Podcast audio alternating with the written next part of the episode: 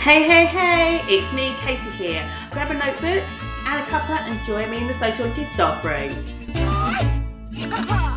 Hello and welcome to the Sociology staff room. I'm Katie Tyler and we're back with a podcast after our little break. Um, so um, we're going to talk to Erhan today. So first of all, thank you ever so much for spending your time. I appreciate um, taking from the background that you're at school. So taking out some time out of your busy day. So first of all, thank you for being here.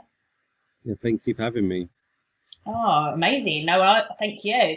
Um, so first of all, um, tell us a little bit about yourself uh, in regards to your sort of professional practice, where you are, uh, what's brought you to sociology. So, uh, personally, myself, I've done the A level. I've done a degree in sociology at Bath. So um, afterwards, I looked to uh, become a teacher.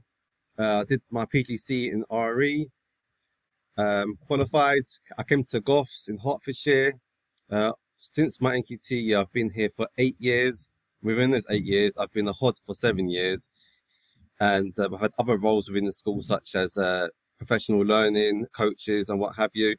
Aside from that, I'm also a governor in the primary school. So I've got, um, well, in, in some, it's been quite a, a, short career so far, eight years. Not, I know people have much greater levels of uh, teaching experience, but within those eight years, I've done different roles. And um, within my, my, department, I'm the head for sociology and uh, religious studies, RS. And sociology, I've taught it for those eight years. And as well as that, I've also been an examiner for AQA. Um, yeah, so quite quite a bit there. Impressive, impressive resume there. Not that this is an interview or anything like that, but to achieve so much in eight years with obviously, and then the sort of spattering or the peppering of uh, lockdown and COVID and responding to online learning in between. So you've achieved a lot in that time. So perfect person to play. So we're going to be talking about which who doesn't want all their students to get A's and A stars, don't they? And obviously, there's going to be particular cohorts of students depending on what teaching environment you're working at. That is the expectation of those students, not I mean, this is where my bias is coming in. I believe that every student should be pushing for those grades anyhow, and that we differentiate up and down. But that's just my own bias. But for some, it's definitely a conversation that is uh, something that's really uh, maybe a pressure in some other schools because of the, the cohort of students they may have. Yeah. So, what is the magic formula? Because I want to know as well. I'd love to know, you know, and I think particularly those A stars, I don't, I don't know if there is a formula. I think that's one of the things that I personally have found, but I'd love to just pick your brain. So first of all, what for you does an A star exam? pay? I mean, maybe you start with the essays. I don't know if that's maybe a place to start, but what does it even look like? What does an A star student look like? So uh, again, what I'm going to say is quite subjective. Mm-hmm. Uh, in my view, if well, if I focus on uh, let, us say a 20 or 30 mark question, um, start with an intro that maps out um, the whole essay. It shouldn't be like a, a, an expansive, detailed paragraph. It should be like a, a sort of like a point guide where, where you're going to take the examiner. So we'll look at these arguments and compare it with these. In short, the intro should be there's two key arguments that we're going to look at. Here they are, and end with uh, the student's point of view. Uh, along the way in the essay, it should be in my personal point of view, uh, three main uh, three main paragraphs that look at the main theories, the main focal points of the essay, and um, make reference to the item, of course, if there's an item there, uh, and um, the, the, the theorist. But as well, again, as we all know, students should be critical with their strengths and weaknesses. Now, um, when I mark for the exam board, I do see quite a quite a few essays with just uh, uh, a bank of weaknesses. So I have the theorist and then the weakness, a theorist and the weakness. And again, in my point of view, from my point of view, even from most of our points of view, critique has to be balanced. So with strengths and weaknesses, in my teaching practice, I do a lot of emphasis on how do we draw out strengths and weaknesses. So if you look, uh, came to one of my lessons, typically you'll see the content, the theory, and I'll follow up with um, questions based on the AO skills, right? Here's your AO1 question, here's your AO2 question, here's your AO3 question. So you'd have your intro, then three or four paragraphs looking at the main content in the uh, item. Um, after getting strengths and weaknesses, and again, strengths and weaknesses, in my view, should be rather developed. So not just one sentence. There should be um, expanded upon, and explained in detail. The examples do a good job of bringing it to life, in my opinion. After those paragraphs, I encourage students to develop like a paragraph, and A2 paragraph, where they draw links to other aspect, other aspects of, of the course. So, uh, for example, if we're looking at um, media ownership, and is the and the main focus is on media ownership, then can they draw um, reference to theories in audience theories or other topics within media, as well as families and education or crime, if applicable? And that paragraph for me is more like a, a critical brain dump almost, drawing synoptic ties together. Afterwards, I encourage the students to look at how can they question the topic matter itself, how can they push on the, the argument further, can you critique the key words in the item, the key words in the question? Can you sort of like pull apart what you're being asked to look at? Now, for students in today's world, that's quite a difficult skill for them to sort of uh, develop or naturally um, bring up.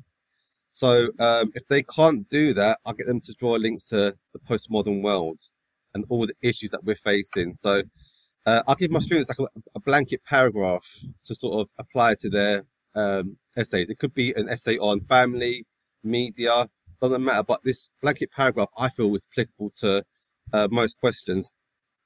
Ask them to look at the postmodern world and highlight the issues that have faced the world in the last five years, whether that's COVID, whether that's the um, increase in AI, social media, um, the crises, cost of living, and then apply that to their question. So then from an examiner's point of view, they've been, um, if I was marking it as examiner, I'll see that they can take this content that they've revised in their textbooks that are maybe 20, 30, 40 years old and be able to apply it to today's world. And then after that, they'll uh, go to their conclusion. And then for me, uh, the conclusion's sort of like the last impression you leave on the examiner. Before they put you into a band, what's the last impression? And I sort of draw the, the comparison to, say, for example, you met somebody for the first time, or you went on a date with somebody for the first time if you had a, a, wonderful date with them, you're not going to sort of leave it with like an awkward handshake or awkward hug, are you? You have to leave that that last impression on the examiner. So how are you going to uh, hammer home to them that you're the person for that A star? So with that, I attempt to include no new content. Draw up your your strongest argument that you believe in. Obviously, no personal pronouns. Then the weakest argument. Um, yeah, and then um, basically their definitive answer on the on the answer. So in short, why they're right, why they're wrong, and the overall argument. Yeah, so sort of covering all those points in there. Because what I thought of, because there's always debates, is like because obviously, like you said at the beginning, it's quite subjective. Um, and there's a debate around the introduction and how that's used. Um, what are your so if you were to sell to me why you do do an introduction because i know that some people don't do introductions yep. and there's nothing on the mark scheme that says you have to do an introduction what's your selling point for the introduction so my uh from my point of view i tell the students that your intro should be you sort of planning where you're going with, with your essay and stop you going off on the tangent or getting completely lost if you if you're halfway through your essay and you're thinking right where am i going go back to your introduction what was your initial plan and also, when you look at the, the whole idea of, of the chain of reasoning, I think the intro sort of maps out where you're going. And plus, it sort of illuminates to the students that there's two arguments here, and here are the two arguments. Because I'm finding that a lot of students do struggle with, with, with the item and what they're meant to be re- referencing and putting in. So it's sort of like a second plan for them. So I'd encourage them to annotate the item, put it into intro, then get stuck in. But for me, the intro wouldn't be anything too expansive. It would be a very small paragraph. Mm. Yeah, giving that focus, helping to give them that focus. I suppose giving them some valuable AO1 depending on how it's used. So maybe like defining those concepts potentially if it's about policy or what, what policies you're yeah. going to be looking at, that type of thing. Um, in addition, I suppose there's a sort of a debate around the conclusion. I know you mentioned how personally you wouldn't encourage the students to introduce new content. I know there's discussion that it, you could do a sort of drop the mic moment and go, at that point maybe bring in post modernity or you know that sort of like sort of I don't know oh yeah drop the mic moment I can't think um why do you not like students personally again we said it's subjective why do you not like students bringing in uh new content at that point I just feel if you're going to introduce new content in your conclusion, why haven't you um, introduced it beforehand. If it was relevant Mhm. enough to put into your conclusion, why has it not come uh, in the, in the body of the essay? And I feel like that's the point for you to definitively answer the question. A- Again, uh, uh, another thing that I see is students are struggling to be critical and to put and to contribute to argument themselves. Again, as an examiner, I see loads of students who can rehearse the, the, the textbook better than what I can, to be honest, and this whole shopping list of different theories, different arguments. But the conclusion for me is to make sure that they're, that, that they've been critical, and been able to give their viewpoint. So the main focus for me is for them to answer the question with the, the strongest argument, also taking into account why they might be wrong, and not to sort of distract the examiner from that sort of focus. Yeah, and he's mentioned something there that critical. I think like the critical analysis. I mean, again, it's subjective. Is is the deal is the deal breaker if that makes sense? Like to what? I mean, the question I was thinking in my head as a, as a, as a teacher is to what extent, to what extent, to what extent, and so you know the students should be thinking about that that that critical analysis rather than you say the shopping list of this is what I know. Um, it's quite sort of, I suppose, a generic essay. Um, and so I suppose the big difference between those sort of students who can and can't would be what you've just said is those critical skills. So what do you do either in lesson, outside lesson, to sort of stretch that critical thinking? Because obviously we talked about the essays, but definitely what we're seeing with those 10 markers, particularly without the item, is picking that bit of the spec and that bit of the spec, and for Yeah. students to see how one has an impact on the, uh, the other, sort of the cause and effect. So how are we developing those critical thinking skills? Because like you said, it isn't a case of knowing the textbook inside out and then regurgitating it on the paper. It's a combination of that application, the critical thinking skills. So how do you nurture that? You've given some practical ideas of how to write the students write their essays, but obviously they have to get to the point where they can think critically. Um, so yeah, tell me a bit more about that. Yeah, there's quite a bit I can expand on. So for all the questions, the 10 markers, um, the methods and context questions, I have a um, I have acronyms for all of them on how to answer them. and get students to stick to them relig- religiously. Um, within so those, share some, share some. What, what's the acronym for the 10 mark without the item? I've got my pen poised. okay. Um, so one that I've got for the 10 markers is called, uh, again, it's quite memorable. Uh, it's PENUS, the, the structure. So there's two penis paragraphs get them to do. So it was, it's a point explain, focus on the Yeah. question. That's PE. The N is for name or theorist. Yeah. Then they reference name or theorist, back up their point explain. The E is for example. And I find the most challenging part of uh, teaching sociology is to get kids to apply examples to their writing. For me, one of my uh, like to apply it to the, the the world around them. And then the S will stand for significance. So basically, Mm. why is what they've covered significant and relevant to a question? What does it tell us about the topic and the world around us? And um, I brought that in because when I first started here, I did a bit of an exam analysis. And I saw that we was dropping a lot of marks in our, in our, in our 10 mark questions. Yeah, okay. I was thinking, I was thinking, like, actually, you could put the I in there for the impact, you know, to like, because that's often the thing, isn't it? When you look at the 10 markers, it's, it's how what has an impact on something, or I'm just trying to think of ones like, how does, uh, I teach cultural identity, so thinking, how does consumption have an impact on sexual identity or something like that, which is Yeah. one of the questions last year. Um, so, yeah, I mean, is there's, in the S part, really. yeah, it, with the significance, basically. Yeah.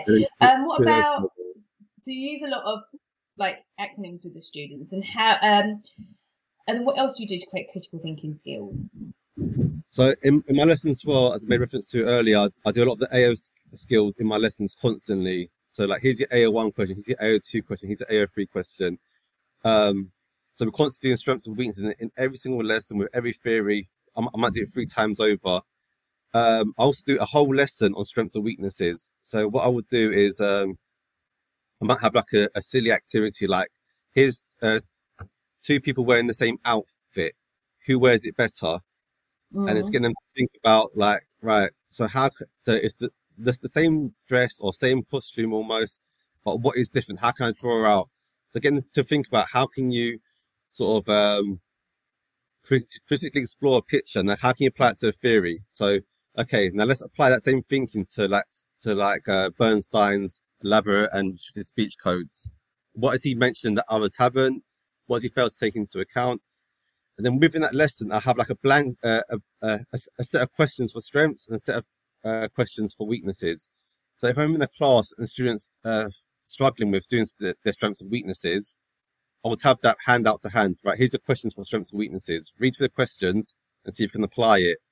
So some people might say, oh, I, I might be spoon feeding my students a lot, and to a large degree, I do. But I, my point of view, I think that A levels are quite difficult and harder than what they were when we were doing them because I used to have staggered exams. I'd have four across two years. They have them all at the same time. Then they have the other subjects and the other distractions in today's world. So I'll give them as much help as possible. So another example would be that I'll give them the whole notes for every topic. So I'll give I'll give them a set of theories for family, education, media. It's on a sheet for them. The notes are done for them. Uh, for me, it's not about them um, having to draw my maps and notes. I want them to be able to memorize the theories and apply them. So a lot of my like flip learning or home learning is all about application. It's mm-hmm. all about here's the theories, can you apply it to an example in today's world? Um, how about yeah, um, as well as that, sorry, before I forget, um, with the AO2, I do give them a, a, blanket set of examples they can apply their, their content to. So like COVID, oh, for example. Yeah, you focus, yeah, so you sort of the focus sounds like in your le- in your lessons and your teaching is not necessarily the AO1 but the AO2 and the AO3 yeah. where they're doing the application and the analysis and so yeah. that's what the point of entry for those students which obviously I know we just off camera before we started you told me how many hours you have which is the schools sort of change and so you have eight hours a fortnight uh, and some schools have 10 hours I think there's that seems to be the common number, eight or ten, which is quite a big difference, two hours difference. Um, and so obviously where people maybe struggle with time, again, I know we've done a session around flip learning or you know concentrating on the AO1, and then the student can focus on those AO2 and AO3s rather than spending the lesson going, this is what Durkheim said, sort of thing. So it allows yeah, that skill. Exactly. What does for you? Because obviously you, you talked a lot, and in your words, you said you, you may spoon feed your students. What then is the difference between? And you talked a lot about your role as a teacher Tell me about what does an A grade A star student look like in themselves, their attitude to, to learning. So how are they because obviously you could do all those things, but they might still not be an A A star student. You know, it's that sort of famous saying, which I'm going to get wrong because I always get idioms wrong because I just weren't taught them when I was a child. You can take a horse to water, but you can't make it drink. I think that's it. It might be wrong. I don't know. I'm, i know there's a horse and I know there's some water involved. But how do you what do they look like? Because you could do all those things. You've done some great things. You've made some lovely notes. You've taught the students acronyms. You've um, given them, uh, you know, different examples they can apply. You've told them about this blanket paragraph. You've done all those things, yet they're still not getting those A grades, A stars, and they're still hitting maybe low Bs as a result. What is the difference between yeah, an A grade student, A star student, and the rest of the students? It's a difficult question to answer, but I'll do my best because um, again, we do get quite a few A stars here. We're a, a state academy. Our, our intake is diverse. I've seen uh, all different types of students get A stars. For me, again, as I think we all know, students have to, have to want to su- succeed and be driven in that sense. But I do feel like at A level, there's a lot of man management, and it's difficult with our cohorts and our, our workloads so one uh, thing that I do a lot is one-on-ones. So rather than doing like whole cohort revision, I do do that, but only twice a year, like a whole drop-down day, for example, with it off timetable with me. But uh, my main intervention is, is, is a one-on-one. So I'll get the student to go through everything that we've gone through in class and see where their weaknesses are.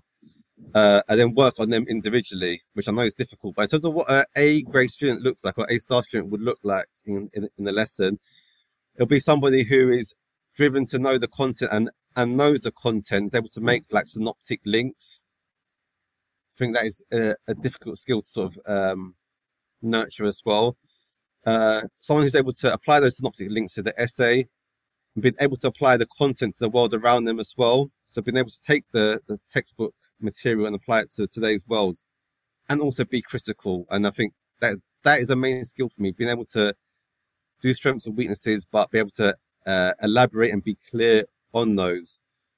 Mm-hmm. I think if you're able to do that, then that's the, then you're more than halfway there. Yes, again, and you. I mean, I, again, people use we've had lots of people talk about homework in a different way um so it sounds like you do flip learning which is application um do you do you have anything like enrichment activities i mean obviously you talked about i might unpick the one-to-one with you in a minute but like because i know different people do different things i know personally i i have a rather than I was drowning my students, I think in like contemporary stuff, and I then made. I think I had like a I don't know who I was speaking to, but I was speaking to someone. It made me click, and I sort of have to hold on to it. And I save it for just one day a week, which I, my students actually named Tuesday News Day, um, so that I just save it for that one day, so they know to look on a Tuesday for all. Um, and I put it on a Google Classroom basically, so it's just there rather than that every day, and it can be a bit like a information overload sort of thing. Um, and that's just one example. Now, lots of other schools do exactly the same. Some people run uh, societies, etc do, you find that's something that's important for an A star student to do? My rationale for teaching and the subject is that, um, sorry, my rationale is that if you reduce the workload, students are able to perform better.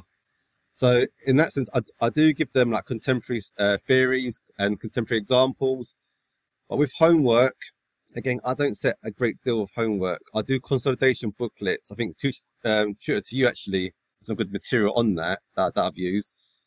So it's about applying the content to the world around them and being critical. It's a, simple formula. I don't really do much about in regards to massive homework. I don't set loads of essays for them to do at home. Once a term, twice a term, I will do. But um, again, the, the reason why I give them the notes for every section is to reduce their workload so they can focus on the on the key skills. I do feel students get bogged down in the, in the AO1 I can't memorize these theories. And then they think about the other A levels, whether it be history or psychology, they've got loads to memorize in those subjects. So for me, it's all about reducing um, their workload with the AO1. But as you said, I think that the application, the contemporary theories will set them apart from other students. As an examiner as well, if I see that student can apply the content to the world around them with examples and bring in the theories that, that others haven't spoken about, that does set, set, that has to set, to set them apart, pardon me.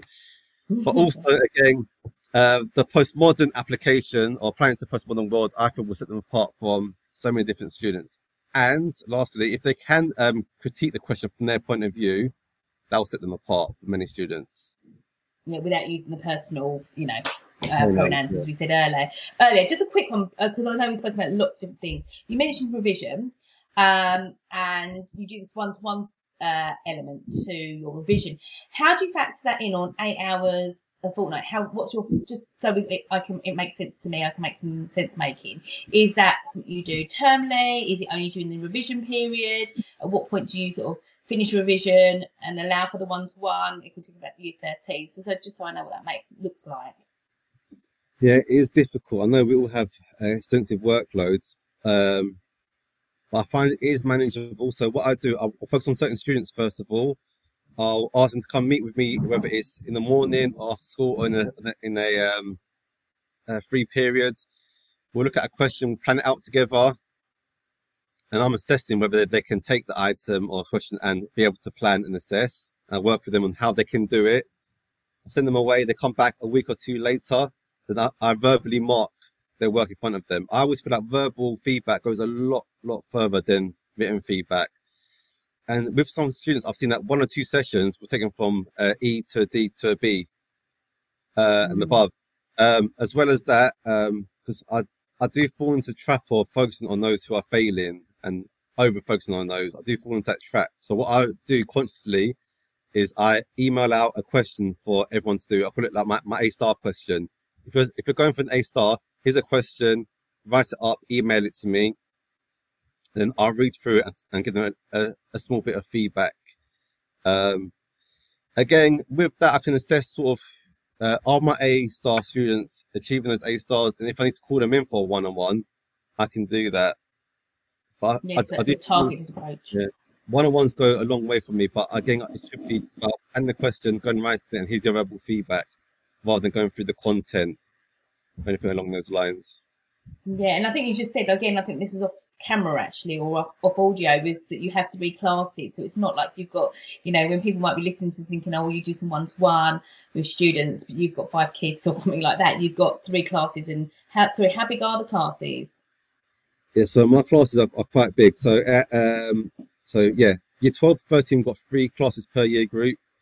Um, overall, in year 12, we've got 55 kids, and year 13, we've got 60 kids.